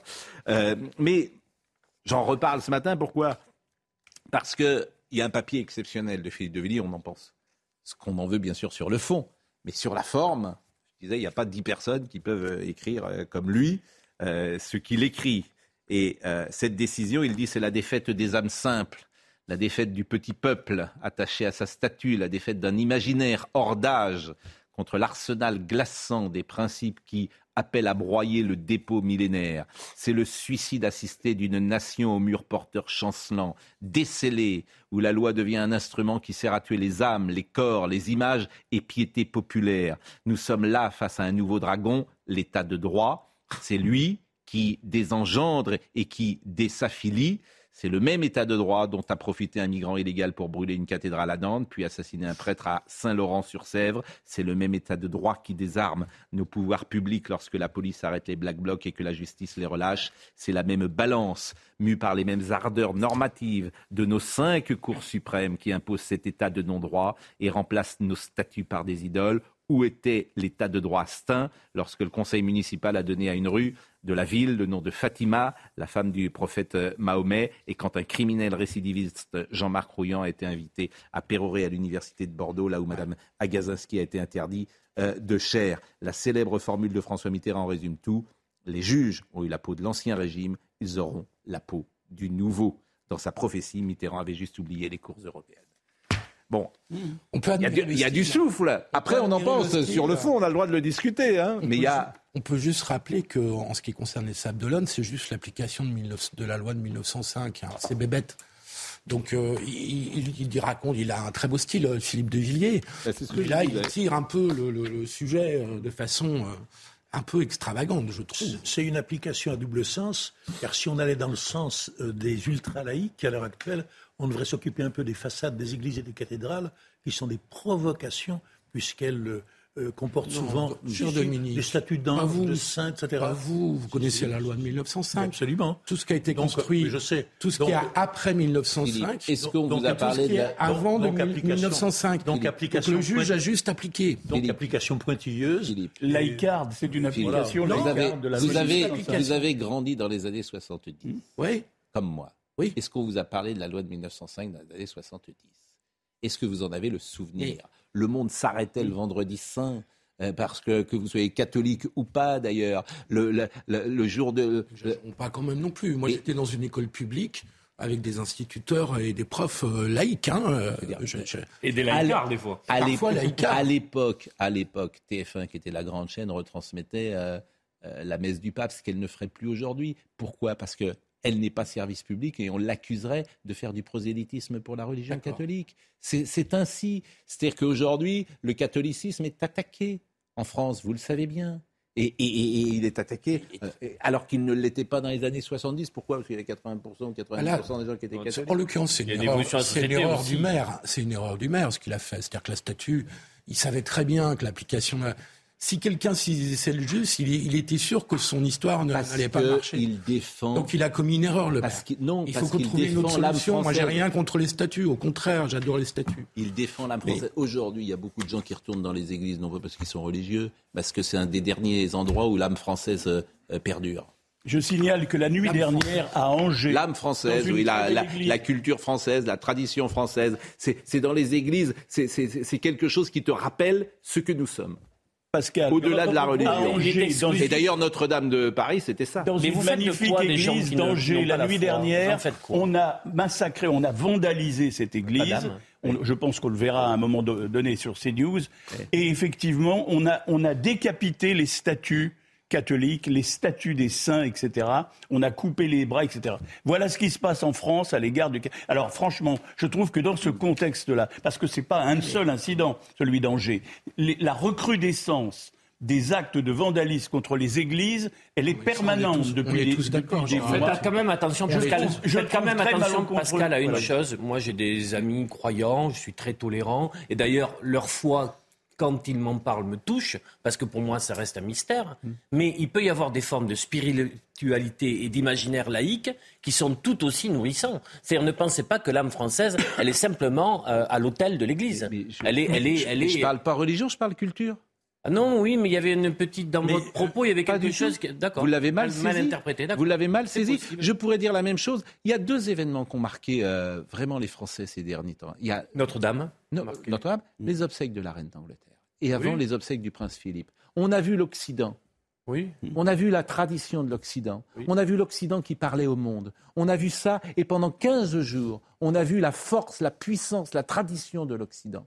Ils ont été très marqués aussi après. Et ça va bien au-delà de la religion. Ils ont été marqués après Charlie aussi. Il y a quelque chose qui s'est passé, il y a eu un moment français. Ouais. Oui, Puisque, non mais j'essaye de le. Je vois pas le rapport. Non, mais, mais, je vous donne euh, d'autres. Je vous donne d'autres moments. Autre chose. Oui, mais oui, on chose, mais je vous parle de ces derniers mois. Mais vous avez raison. L'âme française mais, était. Mais faites attention parce que si on va sur Charlie et la manifestation, on peut aussi dire qui était là. Hein. Oui, je sais. Faites attention. Qui était Oui, mais qui était présent et qui n'y était pas. Je sais. Je l'ai très dit sur ce Et là, et là, attention. On peut dire les deux. On peut dire les deux parce que. Et là, on est sur un sujet très sensible. Si on commence à dire qui n'y était pas. Mais on peut dire que l'âme française était place de la République le, 11 janvier 2015. Euh, je suis d'accord avec si, Si, si je ne me trompe pas, il y a bien à Paris un boulevard qui s'appelle le boulevard Saint-Michel. Oui. Hum Au bas, il y a la fontaine Saint-Michel. Oui. Hein oui, mais est-ce qu'il n'y aurait, pas une statue Est-ce qu'il n'y aurait pas une statue Je vous en prie. Est-ce qu'il n'y aurait pas une statue de l'archange Saint-Michel en bas du boulevard Saint-Michel Est-ce qu'il ne faut pas la déboulonner d'urgence Mais vous êtes trop cultivé pour non, non, mais savoir. tout le patrimoine simple. On va bon, tout le patrimoine d'avant. On avance. Le nom du boulevard Saint-Michel est une. On avance. On sera tout à l'heure. On va parler de l'âme justement. Ça tombe bien puisque alors sur les mots. Michel Onfray. Michel Onfray. Il va nous rejoindre. Il nous écoute. L'ange Saint-Michel. Comment? L'ange Saint-Michel. Saint-Michel Archange. Saint-Michel L'archange. L'archange. Saint-Michel Nous, on a Et on parlait de l'Occident chrétien. Quand vous parliez de l'Occident. Oui, on parlait de l'Occident chrétien. L'Occident chrétien, pas simplement catholique l'Occident chrétien. chrétien. Bon. Euh, mais, vous êtes au courant qu'il y a plus de 50% des Européens qui ne sont pas croyants maintenant. ça n'a rien à voir. Ah, mais vous connaissez notre culture dire, et notre histoire. Ce n'est pas une question de croyance ou pas. C'est ça que vous C'est ce que nous sommes. Voilà, c'est autre chose. En revanche, euh, je voudrais qu'on parle juste quelques secondes d'Emmanuel Macron. Euh, parce que Emmanuel Macron a encore été chahuté hier. Mm. Alors, il y a deux manières de voir ça. Soit on dit c'est quatre personnes, ce qui est vrai. Mm quatre personnes hein, aux Pays-Bas ou dix personnes. Euh, soit on dit ben, on ne retiendra à chaque fois de tous ces voyages euh, que, que ça, euh, Gauthier Lebret. Aux Pays-Bas, on ne retiendra que ça. C'est très clair, c'est les images qui resteront. Surtout, ça montre que la réforme des retraites le rattrape également à l'étranger et qu'il ne peut pas se déplacer à l'étranger sans qu'on lui parle de la réforme des retraites. Alors, en Chine, régime autoritaire, il n'était pas embêté euh, par des cortèges et des comités d'accueil, mais on lui a quand même parlé de la réforme des retraites et d'Elisabeth Borne qui prenait de la distance avec lui. Donc, il est toujours rattrapé par cette fameuse réforme des retraites. Et oui, on retiendra que ces images de son déplacement aux Pays-Bas. Bon, en même temps, c'est vraiment une poignée de gens. En revanche, euh, il s'est exprimé sur euh, clore un chemin et bâtir un, chemin d'avenir également. Bon, euh, le ton est à la fois différent et puis, euh, en fait, tu as du mal, as du mal à le croire sincère pour dire les choses. Voilà. Maintenant, il t'a eu une fois, il t'a eu deux fois, il t'a eu trois fois, et puis maintenant tu dis bon, voilà, j'ai compris. Mais il a une nouvelle loi qui arrive. J'ai compris. Il a la loi plein emploi qui arrive, une nouvelle loi travail, dans laquelle il va sans doute réincorporer ce qui sera retoqué par le Conseil constitutionnel. Donc pour commencer les négociations avec les syndicats, euh, ça commencera euh, pas forcément très bien. Oui, mais regardez, après euh, les Gilets jaunes, en décembre 2018, il est vraiment tout en bas. Il mm. fait le grand débat où il est exceptionnel. Mm. Il va partout, il retrousse les manches, il parle à tout le monde. Mais il l'a fait une fois, ça. Maintenant, il peut plus. Bah, il peut plus parce que quand tu parles, tu dis bon, ok, j'ai compris, il est très fort. Ok, il est très intelligent. Ok, mais il se fiche de moi. Et surtout pour remettre Laurent Berger autour de la table des négociations après l'avoir autant pris pour ça. Ok, ok, il, m'a pris, mais il est, il, est plus, changé. il est plus fort que les autres, j'ai bien compris. Il peut peut-être dire j'ai changé. J'ai changé. Oui, il qui viennent sur ce plateau. Il a fait plusieurs fois, j'ai changé. oui, j'ai changé, changé juste avant le concept que j'ai présenté. Il vient sur ce plateau, vous savez, le concept que j'ai proposé. Il n'a pas le droit de parler. Comment C'est ça, il n'a pas le droit de parler. Pendant une heure, je lui fais écouter ce qu'il a dit, je lui fais écouter les gens, etc. Et la caméra, il n'a pas le droit de parler. Parce que quand il parle, on sait ce qu'il va dire. Ça n'a pas d'intérêt, il va t'embourber. Alors vous pouvez avoir un hologramme, ça serait pareil. Il va parler pendant trois minutes, tu ne te souviendras plus de ton question, il va t'embourber. Donc c'est pas possible. En revanche, hier, il a euh, clore un chemin, écoutez le président Macron. La France ne soutient pas les provocations, ne soutient pas la politique fiction et considère que le statu quo, le respect et la clarté est le meilleur allié de l'autonomie stratégique européenne. Et de notre vision des choses. C'est pourquoi je ne participerai pas aux commentaires et n'aurai rien à dire sur les phrases de l'ancien président Trump, parce qu'il participe de cette escalade qui est recherchée par certains. Quand il était président, je ne commentais pas ses phrases. Je ne vais pas le faire maintenant qu'il n'est plus président. Bon, vous avez compris qu'il répondait à, mmh. Emmanuel Trump. Non, à Donald Trump. Donald Trump. Et, euh, bon, c'est bien de l'avoir écouté, mais c'est pas ce passage-là que je voulais vous faire écouter. C'est ce qu'il a dit sur les retraites. Clore un chemin et bâtir un chemin, comme je l'ai dit il y a quelques secondes euh, pour lancer ce. Pas facile de passer un chemin. Il faut mettre un mur. Nous menons aux Pays-Bas comme en France des réformes difficiles qui soulèvent parfois des protestations. Parfois en France, on pense qu'il n'y a que dans notre pays qu'il y en a. Vous qui vivez ici, savez très bien qu'il y en a ici aussi, euh, fortes, profondes. Et quand on change le modèle agricole, quand on bouscule le modèle économique pour faire face, eh bien, soit à l'évolution démographique, au changement technologique, à la légitime lutte contre les dérèglements du climat, il faut accompagner, il faut accepter euh, parfois la controverse, et il faut essayer de bâtir un chemin d'avenir. Bâtir un chemin d'avenir. Bah écoutez, on va essayer de bâtir un chemin d'avenir pendant quatre ans. On va recevoir Michel Onfray dans une seconde. La pause, à tout de suite. Michel Onfray. J'ai dit tout à l'heure Saint Michel Onfray. Vous n'êtes pas vraiment catholique. Pas catholique. Je ne suis pas catholique. Je vous pose la question. Je suis de formation catholique, baptisé, oui. oui, oui. Je défends la chrétienté. Je suis un athée qui défend la chrétienté. C'est ça pour des raisons culturelles, c'est ce que je disais tout à l'heure. C'est plus euh, ce rapport-là que vous avez. Et vous ne croyez pas euh, Je ne crois pas, non. Vous ne croyez pas en Dieu? Je suis même franchement athée. Il a pas de pensez pas que quelqu'un vous attend là-haut et... Ah, sûrement pas, non. J'aimerais bien. Sympathique de retrouver. Mais pourquoi vous dites sûrement pas? Ce qui est drôle, c'est finalement croire ou pas croire, c'est la même chose. Non, mais c'est à ceux qui apportent une chose, enfin qui affirment une chose, de n'apporter la preuve. Hmm. La, charge n'incombe pas à celui qui ne croit pas de dire qu'une chose n'existe pas. Si je vous dis que je suis venu en taxi avec une licorne et que vous n'arrivez pas à faire la démonstration que c'est faux, je ne vais pas vous dire c'est la preuve que c'est vrai. Non, mais on peut être agnostique, par exemple. Non, pas, vous ne trouvez pas que c'est la même pas quand on dit philosophe, c'est qu'on n'a pas assez bossé. Ah bon Si on n'a pas travaillé, on a le droit de dire je suspends mon jugement, je ne sais pas. Mais un philosophe, normalement, doit avoir travaillé sur ces questions-là pour pouvoir dire à un moment donné c'est oui ou c'est non. Hmm. Il n'y a pas un demi-dieu, quoi. Je crois en Dieu, mais pas trop. Encore que, moi, j'ai des amis prêtres qui me disent qu'ils doutent de Dieu et qu'ils. le mot admirer n'est pas ce qu'il faut, il faudrait utiliser comme mot, mais ils me disent on admire ta constance dans l'athéisme, me disent-ils, parce que nous on doute. Et ben, j'ai un ami, je ne vais pas dire qui il est, mais enfin, je veux dire, un, moine qui, lui me dit non, moi je n'ai pas tous les jours la foi. Je doute beaucoup, parfois je ne crois même pas en Dieu, et, pourtant euh, je suis là. Je dis moi je pensais justement que si tu étais dans un monastère, il me dit non, c'est pour travailler à ma foi plutôt que Faites un signe vers Dieu, je crois. Ah, non, non, euh, non, non, mais je, vous écoute parce que je, il disait, on va vous écouter avec plaisir. D'autant que ça, c'est un vrai livre de philo. Hein. Oui. C'est le plus difficile de vos livres depuis bien longtemps. À lire, je veux dire. Mais c'est Audrey Berthaud qui nous rappelle les titres. L'incinérateur d'ici les Moulineaux près de Paris est bloqué depuis ce matin par des manifestants. Je rappelle que la CGT appelle à une grève des éboueurs à partir d'aujourd'hui dans le but de transformer les rues de Paris en décharges publiques. Les syndicats attendent la décision du Conseil constitutionnel demain. Et pour cette douzième journée de mobilisation, le dispositif de sécurité sera le même que la semaine dernière. 11 500 policiers et gendarmes seront mobilisés dans toute la France, dont 4 200 à Paris. Laurent Dunez, le préfet de police de Paris, a annoncé euh, ce matin que le siège du Conseil constitutionnel sera protégé par les forces de l'ordre aujourd'hui. Un Français sur deux a donné à une association cette année pour une cause humanitaire ou sociale. Les apprentis d'Auteuil ont publié leur baromètre sur la générosité des Français et les premiers à en bénéficier, ce sont les victimes de la guerre en Ukraine. En moyenne, les Français ont donné l'année dernière 333 euros, soit une augmentation de 21% par rapport à 2021. Bon, on va parler évidemment de, de l'âme. Alors, on parlait tout à l'heure de l'âme française. Elle existe, à votre avis, l'âme française? Philippe de Villiers parlait de l'âme française. Oui, il a raison, il y a une culture, il y a un savoir qui est assez spécifique. Il y a une âme italienne, il y a une âme espagnole, mm. puis après il y a une âme européenne, puis il y a aussi une âme judéo-chrétienne. Mais c'est quoi l'âme française selon vous? Qu'est-ce qu'il la définirait? Je, l'avais défini dans un livre qui s'appelait L'art d'être français, mm. en, partant d'auteurs, en disant mm. mais c'est Montaigne, c'est Rabelais, c'est Voltaire, enfin, euh, ce sont tous ces gens, ou Camus par exemple. Certains pourraient dire plutôt Sartre que Camus, mais enfin une, révolte qui prend parfois la forme d'une révolution, mais un, style de, rapport au monde. Quand vous, écoutez de la musique française, vous savez que c'est de la musique française. Quand c'est Debussy, quand il y a une espèce de légèreté, il y a une espèce d'élégance, de, euh, de, délicatesse. Il y avait ça, je dirais, dans, dans la façon d'être français. Le panache, vous avez reçu l'autre jour François Céréza, pour un très beau livre que j'ai acheté dans la foulée. Mm. Et, le panache est assez français. Mais le panache, et je lui avais dit aussi, c'est un truc de perdant, le panache. Oui, mais tant mieux. Je veux dire, il y a plein de. Euh, il y, a, cette idée-là aussi. Par exemple, le, foot, c'est toujours un bon révélateur. On a adoré l'équipe de France de Michel Platini, elle perdait. Oui. Non, mais aujourd'hui, on préfère des gens qui, euh, qui, qui, gagnent mal à des gens qui perdent bien. Il y a des moments où on peut dire, mais après tout, il y a des gens qui perdent bien, c'est l'élégance. Mm. L'élégance, euh, même en politique.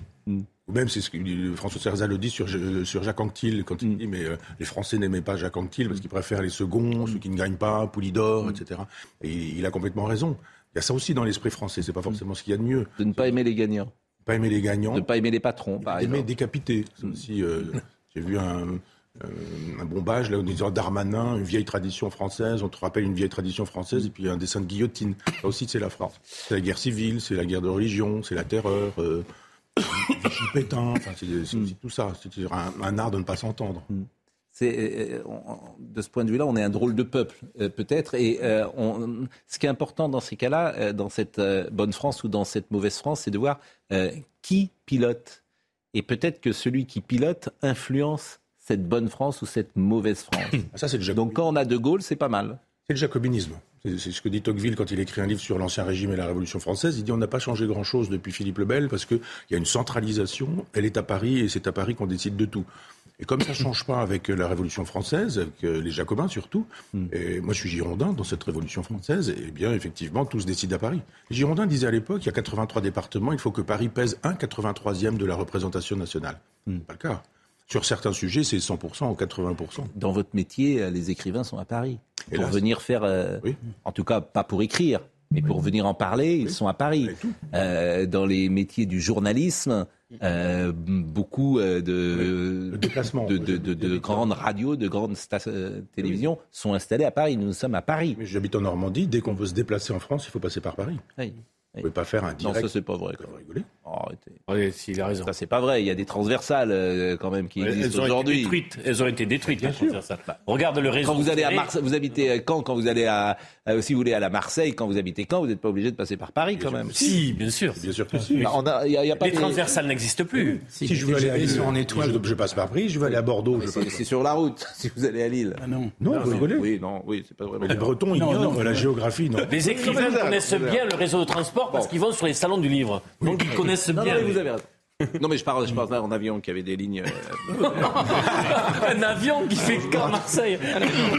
Il y a un avion, évidemment, qui a des Quand- lignes. Il y a, quand- il y a un aéroport. Quand Quand on se déplace en bah, Turquie. eh ben, il Et il Marseille Il passe par Lyon. mais il y a Ah, il passe par Il Lyon. il y a forcément un Il camp. Marseille. Il Enfin, passe par Lyon. Il n'y a pas de vol direct? Il n'y a pas de vol direct entre Caen et Marseille? Non. Eh ben, on- il va en avoir. un. On va, euh, on va Bien. appeler ça. Bon, avant de parler de, du bouquin de philo, votre regard sur euh, l'actualité, il nous intéresse cette séquence. euh, Ce conseil constitutionnel demain, je disais, il suffit pas d'être grand clair pour savoir la réponse que donnera le Conseil constitutionnel. Bien sûr. Ce sont des gens qui ont été choisis par des gens qui défendent exactement la même vision du monde. Des maastrichtiens, pour le dire. Il n'y a pas un communiste, il n'y a pas quelqu'un de la France insoumise, il n'y a pas quelqu'un du Rassemblement national dans cet endroit. Donc euh, voilà, on sait très bien qu'entre socialistes euh, maastrichtiens et puis libéraux maastrichtiens, ils pensent un peu la même chose, ils ont tous nommé leurs copains. Donc on voit bien, ils vont dire, ah, il faudra déplacer une virgule ici. Euh, Là, il va falloir faire un paragraphe. Et puis on dira, là, ils ont retoqué. Mais sur l'essentiel, à savoir travailler deux ans de plus, euh, on va y avoir droit. Bon. Euh, L'appel au peuple, le référendum, euh, si demain euh, la France devait être consultée, sur quelles questions prioritaires elle devrait l'être, à votre avis? Mais toutes. Moi, j'ai la nostalgie du gaulo-communisme, moi, de cette époque où on avait la possibilité de s'adresser à un peuple old school, ce que j'ai appelé un peuple old school, et, et de lui dire, eh bien, c'est vous qui êtes souverain, c'est vous qu'on va solliciter. Mais alors, quelles questions, par exemple, on pose sur l'immigration? Comment on pose la question, selon vous? C'est assez facile. Vous savez très bien que le référendum, c'est une question qui doit être posée pour qu'on y réponde par oui ou par non. Donc après, vous formulez la question parce que. euh, ouais, Et sur l'immigration, par exemple, c'est quoi la formulation ça, ça se travaille. C'est pas. Est-ce que vous voulez des immigrés, oui ou non C'est pas ça, évidemment. Est-ce que vous voulez une politique d'immigration Comment peut-elle être contrôlée Par qui Comment De quelle manière Faut-il une politique d'immigration choisie Quels sont les critères du choix? Vous savez très bien qu'il y a une question, puis qu'après, on peut dé- décliner. Eh bien, il faut une question par oui, pardon. Et, et sur le référendum, par exemple, sur les retraites, vous posez une question aussi au peuple? Oui, bien sûr. Et vous lui posez comment la question? Vous voulez Il va vous répondre non si vous demandez aux gens de travailler deux ans de plus. Eh bien, le- Le peuple est souverain.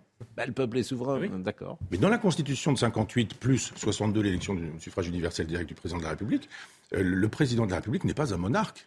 Le président de la- République, c'est un monarque et aussi un républicain. Il est monarque parce qu'il concentre euh, la souveraineté nationale et populaire, mais en même temps, le peuple reste républicain et il peut le décapiter symboliquement en lui disant Tu as perdu les élections.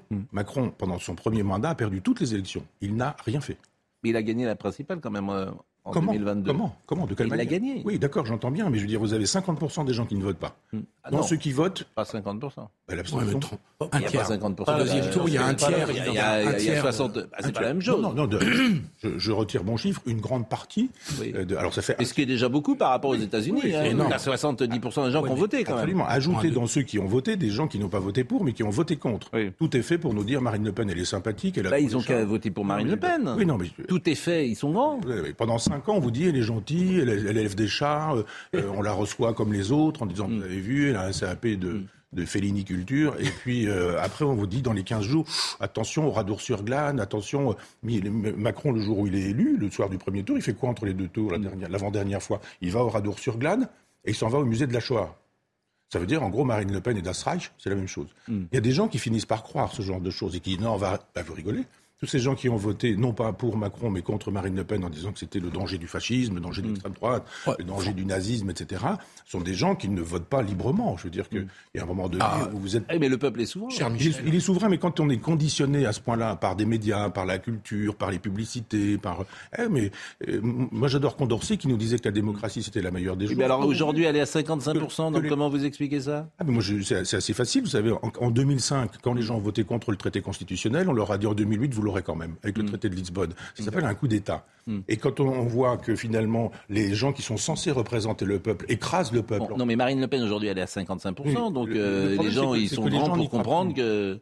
Après, Marine Le Pen au pouvoir, ce sera, c'est l'équivalent de Chirac dans les années 70. Faut arrêter, hmm. c'est pas Das Reich. Non. Donc, euh, non, mais sur le plan économique, ça peut être inquiétant parce qu'elle est plutôt à gauche, voire très à gauche. Bah, écoutez, si c'est à gauche, moi ça me va. Je suis de gauche, moi. Vous savez, je défends ces choses-là. Donc il y a un moment donné où ça doit. La seule proposition sur les salaires, c'est l'exonération des cotisations sociales patronales. Bon.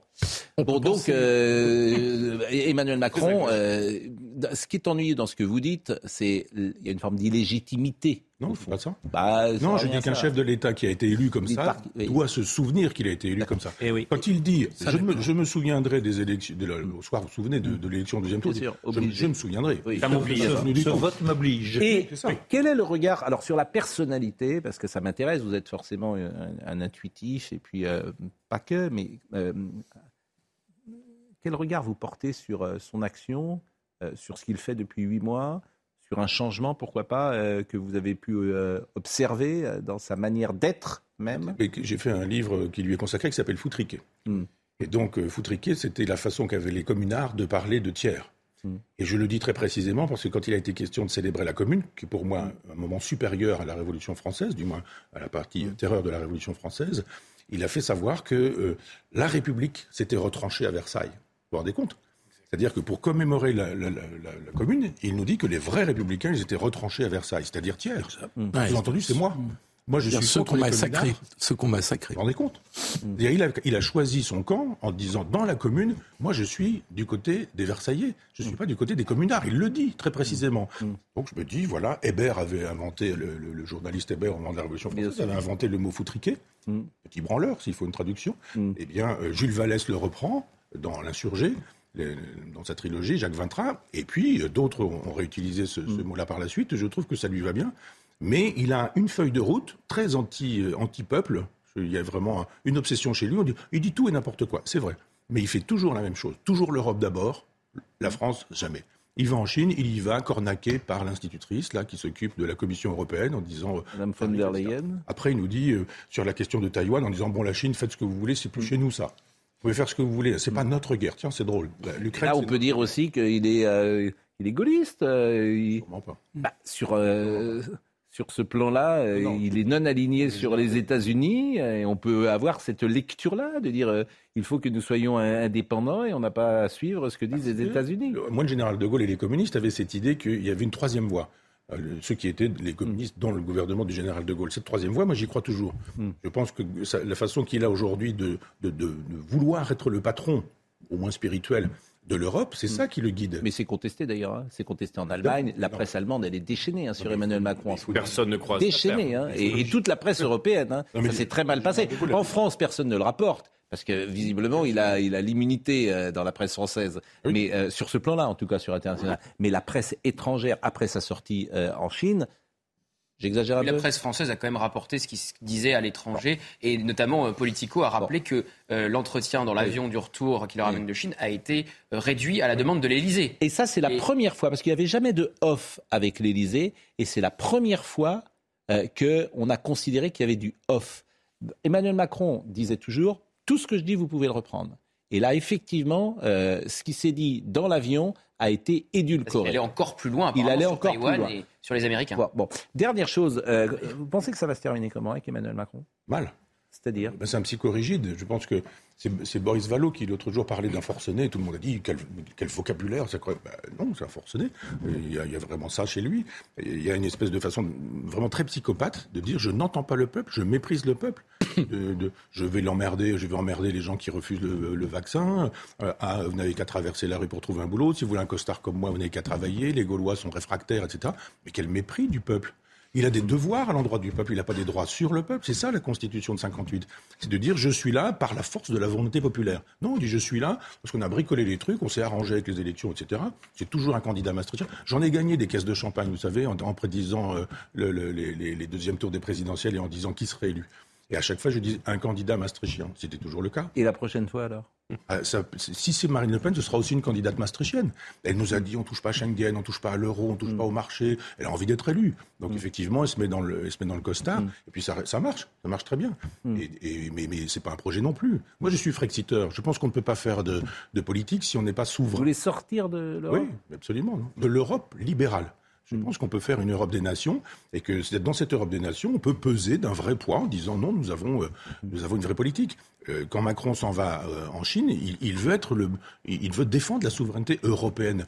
Il n'y a pas de souveraineté. S'il y a souveraineté française, il n'y a pas souveraineté européenne. S'il y a souveraineté européenne, il n'y a pas souveraineté française. On ne peut pas avoir les deux. En même temps, ça ne marche pas sur ce terrain-là. Bon. Lui, il a choisi. Pas de souveraineté nationale. Mais quand vous dites ça va se terminer mal, ça veut dire quoi? Ben Parce qu'il est psychorigide. Il n'a pas envie. Oui, mais ça veut dire quoi ben, Du sang. Pardon? Et du sang dans la rue. Et vous avez vu comment ça se passe, comment c'est violent. C'est même une espèce de miracle qu'il n'y ait pas plus de, de, de, de, grabuge. Il y a un nombre considérable de blessés, mais il y a des gens qui viennent pour tuer quand même. Il y a des black blocs qui viennent. Oui, mais ça, c'est pas le. Alors, pardonnez-moi, mais Emmanuel Macron n'est pas responsable des black blocs, vous le savez bien. Ah, mais il y a une... Là, je ne partage pas votre avis du non, tout. Mais il y a une, il y a une gestion possible. Que Moi, je suis. Pas, quand je vous pose la question, comment ça va se terminer Vous me dites ça va se terminer mal par le sang. On imagine que c'est le rapport entre sa politique entre sa politique et effectivement la réponse à sa politique. Ah oui. Les black box, c'est pas la réponse à la politique. Ah, mais c'est la... des gens qui viennent se greffer oui. là-dessus pour instrumentaliser le moment oui. avec une extrême gauche.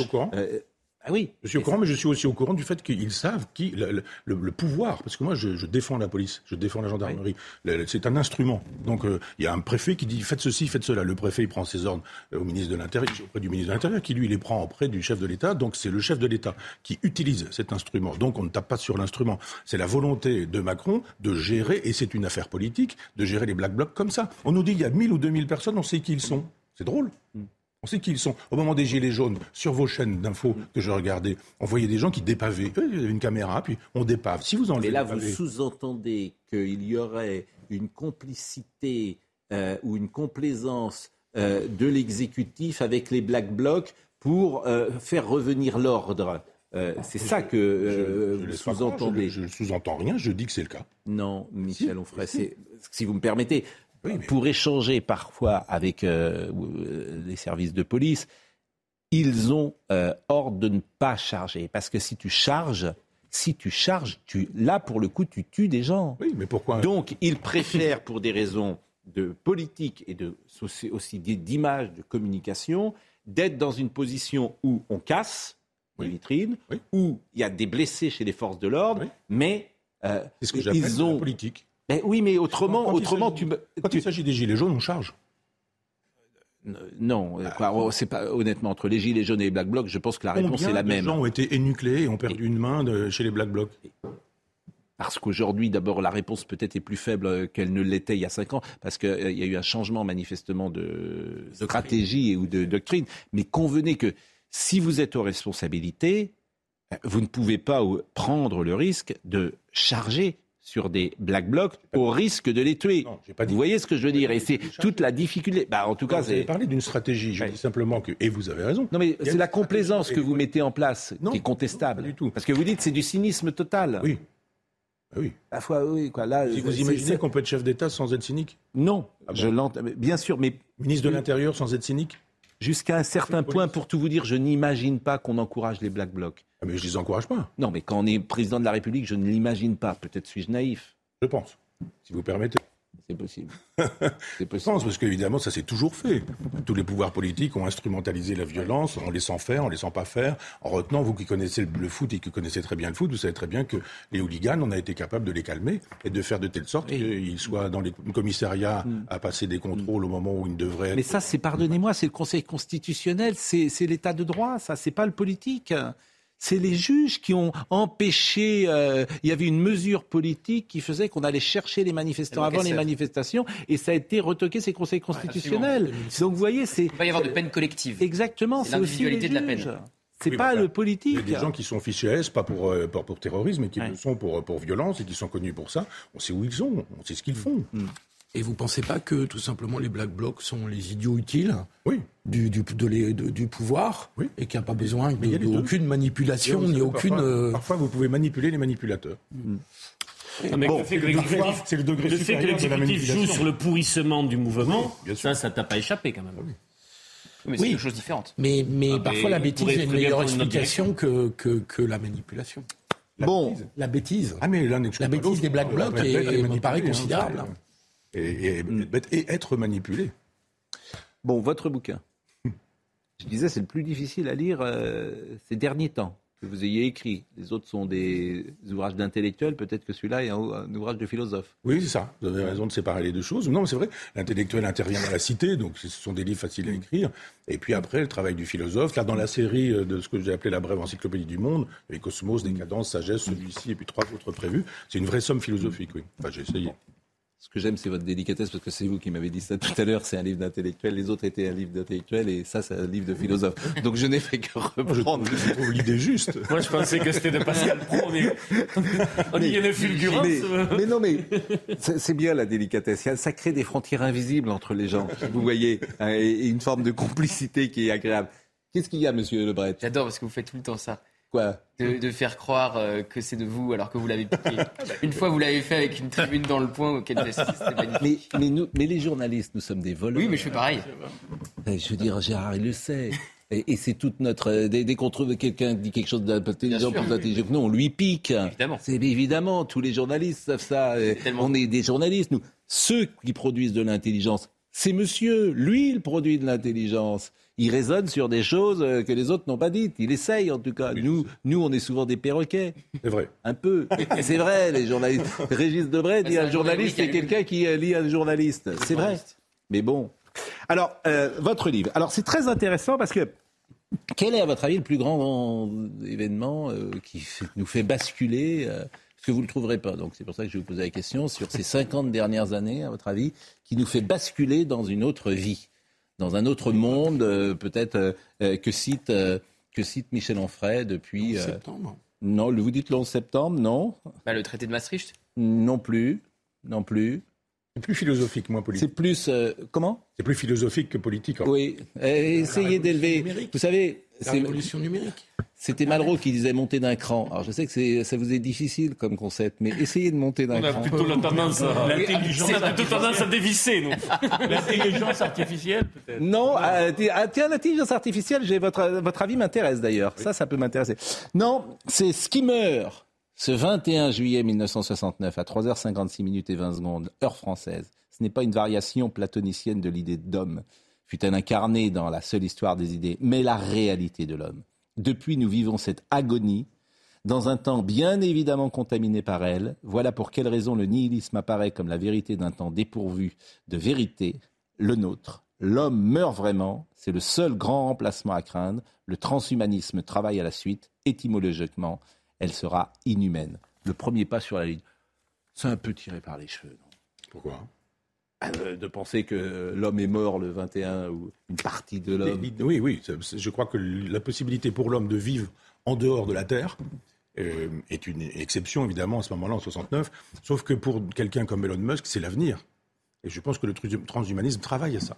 Alors il y a effectivement un réchauffement climatique aujourd'hui. On nous dit que l'homme qui est essentiellement la cause de ce réchauffement climatique, si on fait un peu d'astrophysique, on sait que de toute façon, notre, notre système planétaire va s'effondrer, que le Soleil va exploser, que la Terre va disparaître un jour, 4 milliards et demi d'années. La chose est prévue.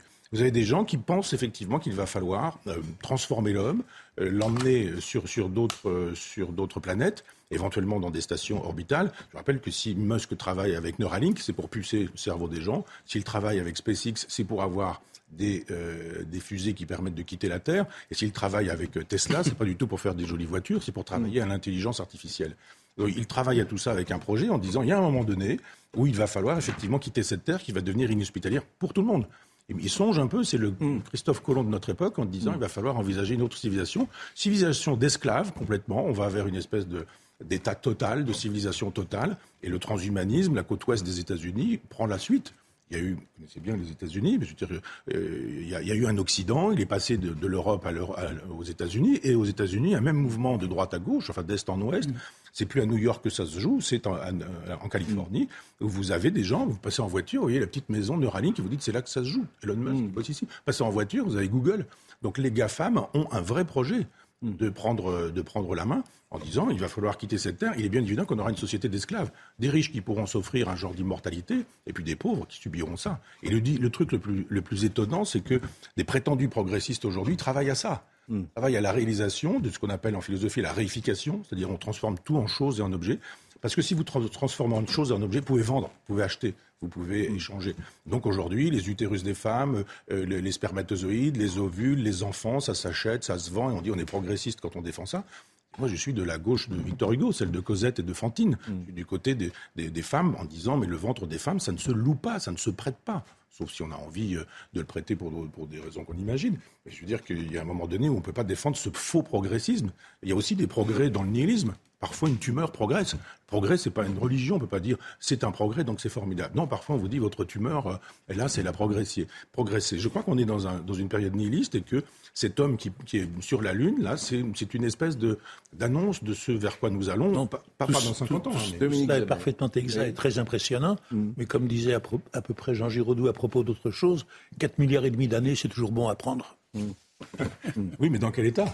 Et comme vivre jusqu'à Bon, c'est la question qui vient après. Non, mais comment vous expliquez que Musk, dont vous parlez, est celui qui dit aujourd'hui il faut ralentir euh, les progrès dans l'intelligence artificielle, alors que c'est lui donc dont vous voyez qu'il est un peu le prophète de, de, ces... Mm. Parce que euh, ses concurrents ont pris de l'avance sur lui. C'est pas du tout un type qui nous dit euh, oh il faut être humaniste maintenant parce que quand même on a fait un truc là c'est un peu. Il n'a pas la main. voilà. Bon, si on arrête pendant six mois, moi pendant ce temps-là je continue de travailler, je serai à égalité et après ça c'est. Mm. Ah, oui, oui, en tout cas, vous réfléchissez sur l'âme dans ce livre, l'invention de l'âme immatérielle et ce qui permet de construire la fiction d'une vie après la mort. Vous comprenez l'âme immatérielle, donc elle se balade. Elle est en effet le trait d'union qui, dans le monde sensible, effectue la liaison avec le monde intelligible. Sur Terre, elle est un fragment céleste qui permet de se trouver en lien avec l'arrière-monde. Ici-bas, elle est promesse de l'au-delà. Elle sauve le corps de la mort en lui promettant la compagnie des dieux, voire qu'il deviendra Dieu lui-même sous force d'âme unie au principe de l'univers. Oui, on a tous, hélas, vécu ça. On s'est retrouvés devant des cadavres. Le premier mouvement devant le cadavre d'une personne qu'on a mm. aimée, c'est de dire mais elle va ouvrir les yeux, cette personne, elle mm. va parler, elle va pas rester comme ça, à l'évidence. C'est comme ça qu'on crée l'âme. C'est-à-dire le mort, quand on ne veut pas qu'il soit mort, on lui prête quelque chose qui survit à la mort, on dit il y a l'âme. L'âme est partie. C'est-à-dire il est mort mais il n'est pas mort. Donc il est dans un autre monde, le fameux arrière-monde, et là il se passe des trucs. Il se passe euh, un paradis, un enfer, un purgatoire ou autre chose. Aujourd'hui, le transhumanisme reprend ça en main. Je ne sais pas si vous avez vu cette information de quelqu'un qui se disait éco-anxieux et qui est rentré en, relation avec une intelligence artificielle, voix de femme, pensée comme une femme, il lui donne des informations, elle lui rend des informations, il questionne cette intelligence artificielle en disant je suis angoissé, je vais pas bien, etc. Et la, machine va dans son sens. L'intelligence artificielle est faite pour ça. Elle crée, elle entretient le narcissisme. Comme vous êtes beau, comme vous êtes grand, comme vous êtes formidable. Vous adorez tous les gens qui vous disent que vous êtes beau, grand et formidable. Mm. Et à un moment donné, il interroge la machine en disant ce que vous pensez que ma femme m'aime plus que vous et l'intelligence artificielle dit, eu égard aux informations que vous me donnez, je pense que je vous aime plus que votre femme. Et alors il lui dit, mais ce qui me gêne, je suis suicidaire, j'ai envie de quitter cette vie, mais en même temps, mm. je vous quitterai. Et lui répond, mais dans le paradis virtuel, nous nous, nous retrouverions pour, pour l'éternité. Et le type, il se suicide. C'est-à-dire que les gens sont, sont incapables aujourd'hui de faire la part entre le réel et le virtuel. Je prends le train. Ne dites pas ça. Vous prenez le train. Oui, je l'ai pris ce week-end. Vous, vous, voyez des gens avec des livres dans les mains? Eh bien justement. Tout le monde avec des. Non, pas tout le monde. Justement, non, non, non. Justement, moi je suis revenu, justement, j'ai fait deux fois, je suis allé au bar, deux fois. Ah, précisément pour voir qui lit, qui ne lit pas. C'est générationnel. Oui. C'est-à-dire que les gens qui, avaient, qui lisaient avaient plus de 50 ans ou plus de 60 ans. Et quel livre? C'est vrai. Ah bah je, je, suis pas, pas, je vais m'arrêter pour leur Moi, dire bien voir ce que les gens lisent. Vous savez. oui, bah on adore tous ça. Non, mais vous regardez les, les, livres les plus vendus dans une année, c'est une bande dessinée. Ensuite, non, c'est les Bernard mais non, des mais non, je vous assure que c'est le, le, classement euh, oui. qui a lieu tous les ans. C'est une bande dessinée. Oui. C'était Astérix l'année dernière. Ce sont des mangas ensuite. Oui. Et puis si vous enlevez les livres sur les chiens, les chats, le bien-être oui. personnel, euh, les châteaux, les machins comme ça, enfin des faux livres, ou des livres écrits par des hommes politiques, oui. par d'autres, et bien, qui d'ailleurs font 200 Mais c'est des polars les aussi, les gens ils lisent euh, Bernard, je veux dire, comment s'appellent les, les, les, les Musso. Musso, euh, non mais très bien. Musso, Lévy, oui, euh, Bernard Minier, les gens ils lisaient Bernard Minier. Vous ajoutez Noton qui sont des locomotives, mais après, Hmm. Mais personne ne lit, tout s'effondre. Il y a oui, 30% ça, de... Il y a 50 ans, euh, les gens ne lisaient pas plus. Bien sûr que si. Mais dans les mais... campagnes, tu lisais pas, arrêtez. Les gens étaient euh, très incultes dans les On campagnes. D'accord, ça a toujours été une poignée. Franchement, je veux dire, mais... Ah non, les, les, les, tirages de leur vivant de Zola ou de Hugo, c'était équivalent au tirage des bandes dessinées maintenant. Très court. Alors, je vous coupe deux secondes. Dans la rue, à l'enterrement de Victor Hugo. Oui. Quel, quel, écrivain aujourd'hui mettrait derrière oui. son cercueil un million de gens dans la rue? Oui, mais c'était parce que c'était un homme politique. Je vous assure. Non, non. Écoutez, moi, j'allais à Bretignolles-sur-Mer. J'avais 10 ans. Euh, L'été, avec dans un milieu rural.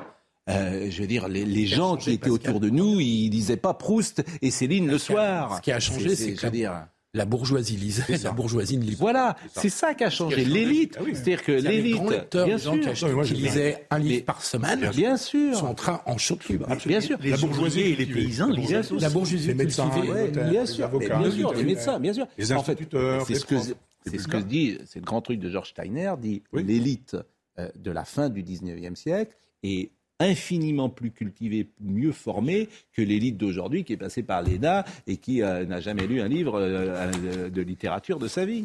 Bien sûr. Euh, Audrey Berthaud, Audrey qui lit beaucoup, j'en suis sûr.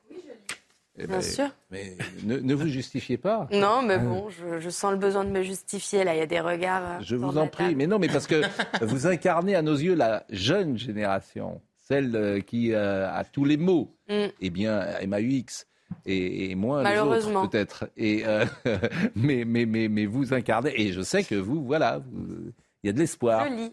Je lis. je lis donc je, je, je vis. Euh, On va faire le rappel des titres. Hein. Oui, le rappel des titres. Oui. Je vous en prie. Allez-y. L'association Les Soulèvements de la Terre sera-t-elle dissoute? Son avenir se joue en ce moment en Conseil des ministres. Le mouvement co-organisateur de la manifestation à Sainte-Soline a dénoncé une volonté du gouvernement d'étouffer les mouvements qui s'opposent sur un plan écologique. Gérald Darmanin avait annoncé son intention de dissoudre le groupe le 28 mars. Des dégradations ont été commises dans l'église Sainte-Madeleine d'Angers. Le maire de la ville a précisé que sept statues avaient été dégradées ainsi que des vases et des croix. Le ministre de l'Intérieur a réagi. J'exprime tout mon soutien aux catholiques angevins et de France. Tout sera fait pour interpeller les auteurs de cette atteinte au patrimoine religieux. Et puis quatre ans après l'incendie, Notre-Dame de Paris va pouvoir retrouver sa flèche. Le socle de la flèche va être fini ce week-end. La phase de construction va donc commencer. La réouverture de la cathédrale est prévu pour décembre 2024. Audrey qui, euh, comme vous pouvez le voir à l'écran, euh, a lu euh, l'histoire du petit chaperon rouge. c'est pas gentil. Pourquoi c'est pas gentil? Bah, Non, vous vous moquez de ma tenue. Mais pas du tout, pas du tout. Euh, c'est Perrault, euh, le petit chaperon rouge? C'est Perrault? Oui, oui, oui c'est Perrault. Euh, Noémie Schulz est en direct avec nous parce que je voulais simplement que nous parlions du procès Copernic. On en a un peu parlé, pas suffisamment sans doute, mais ce qui est important et intéressant aujourd'hui, c'est parce que les victimes sont entendues, les victimes 40 ans plus tard, plus de 40 ans plus tard. Absolument. On a entendu notamment le, fils d'une jeune femme de 42 ans, Alisa Chagrir, qui a été tuée par la bombe. C'était une touriste israélienne. Elle passait euh, ce jour-là par hasard rue Copernic pour acheter des figues. Et donc, c'est son fils aujourd'hui qui euh, vient raconter euh, la vie qui a suivi. Je n'arrivais pas à assimiler l'idée que ma mère, belle, intelligente, pleine de vie, ait été tuée dans une attaque contre une synagogue dans un pays étranger. Elle était la force motrice de notre famille. Mon père n'a jamais refait sa vie. À l'instant, c'est Corinne Adler, une sage-femme qui vient de témoigner. Euh, le soir du 3 octobre 1980, elle avait 13 ans, elle célébrait sa bat mitzvah. C'est une entrée dans la vie d'adulte un peu brutale qui m'a fait prendre conscience que la vie se répète. L'antisémitisme pardon, était là en France. Moi, j'étais une jeune Française avec les désirs, les histoires de la jeunesse de l'époque. Raymond Barre nous a rappelé que nous n'étions pas français, que nous étions coupables, que nous étions la cible. Ça reste ce qui s'est passé ne peut pas être oublié, même si ça fait 42 ans et demi, ça ne peut pas être oublié. Il y a eu un moment où l'histoire a été marquée d'un trait et je suis entrée dans cette histoire. C'est rare d'entendre des victimes témoigner sur des faits aussi anciens et pourtant les souvenirs sont toujours extrêmement précis, extrêmement vivaces. Merci beaucoup, euh, Noémie. C'est toujours un plaisir de vous recevoir, Michel euh, Onfray, Anima, Vie et mort euh, de l'âme. Jésus est un personnage concept, écrivez-vous? Conceptuel, oui. Il n'y a pas eu d'existence historique de Jésus. Hmm. Euh, les Juifs disent euh, un Messie arrivera, il dira ceci, il fera cela, etc., etc. Puis un jour, un, Juif, enfin, on dit qu'un Juif est venu et qu'il a été ceci, cela, etc. Donc c'est le Messie annoncé et il, est, euh, il a réalisé la prophétie annoncée par les Juifs. Les Juifs continuent à penser qu'effectivement le, Messie n'était pas le Christ et les Judéo-chrétiens sont ceux qui pensent qu'il a réalisé donc le, l'annonce. Et donc, euh, il y a des feuilletages. C'est-à-dire, vous avez donc un feuilletage Ancien Testament, vous avez un feuilletage de euh, astrophysique, par exemple. Vous prenez, euh, on sait que la, Terre est ronde, elle tourne sur elle-même autour du Soleil, et que vous avez des équinoxes et que vous avez des solstices. Donc, il y a des moments dans l'année où vous avez plus ou moins de, lumière et plus ou moins de, de nuit eh bien, c'est étonnant, par exemple, que la naissance de Jésus soit placée à l'équinoxe de, de décembre. C'est-à-dire c'est le moment où, effectivement, la nuit est la plus longue et puis où la lumière revient. Donc il y a une symbolique. C'est pas étonnant si Pâques et ces choses-là se retrouvent aux équinoxes. Donc on fabrique une biographie à ce personnage-là qui n'était que logos c'est-à-dire verbe, c'est-à-dire discours, c'est-à-dire raison. Et d'un seul coup, on l'habille, on, en fait un, homme. Et puis après, vous avez Constantin, qui est l'empereur, sa mère, ils s'en vont à Jérusalem. Et euh, quatrième siècle, ils découvrent les trois croix, ils découvrent les trois croix de, avec les deux larrons. Vous avez, ils découvrent la couronne d'épines, formidable. Ils découvrent les clous, formidable. Et puis ils disent, c'est ici que ça s'est passé. Et puis voilà. Puis après, vous avez la peinture. Vous avez Jésus qui normalement aurait dû ressembler à un Palestinien d'aujourd'hui, c'est-à-dire qui ressemble justement à un Scandinave. On a l'impression qu'il est danois, quoi. Il est blond, il a les yeux bleus. Euh, il a les cheveux clairs, comme par hasard, on lui fabrique un corps, puis on lui fait une histoire. Alors Jésus, Marie, Joseph, tout ça, on fabrique une mythologie. Et ce qui est assez drôle, c'est que les gens sont très lucides sur les religions des autres, mais pas du tout sur les leurs. Pas du tout sur la nôtre, pour le coup. Ça s'appelle une thèse mythiste, hein, j'ai rien inventé. Une thèse? Mythiste, les gens qui pensent que Jésus n'a jamais historiquement existé. Vous avez des gros dictionnaires sur Jésus comme ça, et les gens disent bon, euh, bah, laissons de côté la thèse mythiste, elle n'est pas sérieuse. Au contraire. Je pas qu'on termine en blasphémant euh, cette émission. C'est pas un blasphème, ça ne touche pas à Dieu. Hein. Oui. Son fils. Donc, euh, Son fils. Oui. Pseudo-fils. S'il vous plaît. Euh, retirez ça tout de suite. je veux dire, je veux dire, je veux dire, sors du corps de cet homme. Bon, euh, ben, c'était un plaisir. Donc, si vous prenez le chemin de fer ces prochaines heures, euh, la Micheline, la locomotive, lisez ça. Vous êtes un peu sévère parce qu'on lit parfois dans, les trains, mais c'est vrai que j'étais sidéré parce que je prends pas souvent. Sont sur leur portable toute la journée, leurs écouteurs. Et ils parlent au téléphone. Oui. Alors, ils parlent quand même un peu moins, euh, si vous voulez, au téléphone, mais ils sont effectivement euh, enfermés euh, on n'apprend plus à lire à l'école non plus. Le, goût de la lecture, le plaisir du livre, l'odeur du papier. Mais c'est aux parents de faire ça, Michel. les parents, mes parents euh, étaient modestes, père agricole, ma femme de ménage. Il n'y avait pas de livre à la maison. Il n'y avait pas de possibilité de transmettre euh, la culture. Oui, mais les parents, ils, oui, mais les parents, ils sont aussi responsables. Les parents, ils sont, ils sont responsables. déjà l'école faisait son travail, la promotion sociale pourrait exister par l'école. Bon, en tout cas, c'est toujours un plaisir euh, d'être avec vous et merci d'être venu ce matin à l'heure des pros. Rémi Sirac a été à la réalisation. Marie Janoska était à la vision. Raphaël Lissac était au son. Merci donc à Marine Lançon, à Florian Doré. Euh, toutes les émissions sont à retrouver sur cnews.fr. On sera là évidemment euh, ce soir. Et Jean-Marc Morandini dans une seconde. Bonne journée.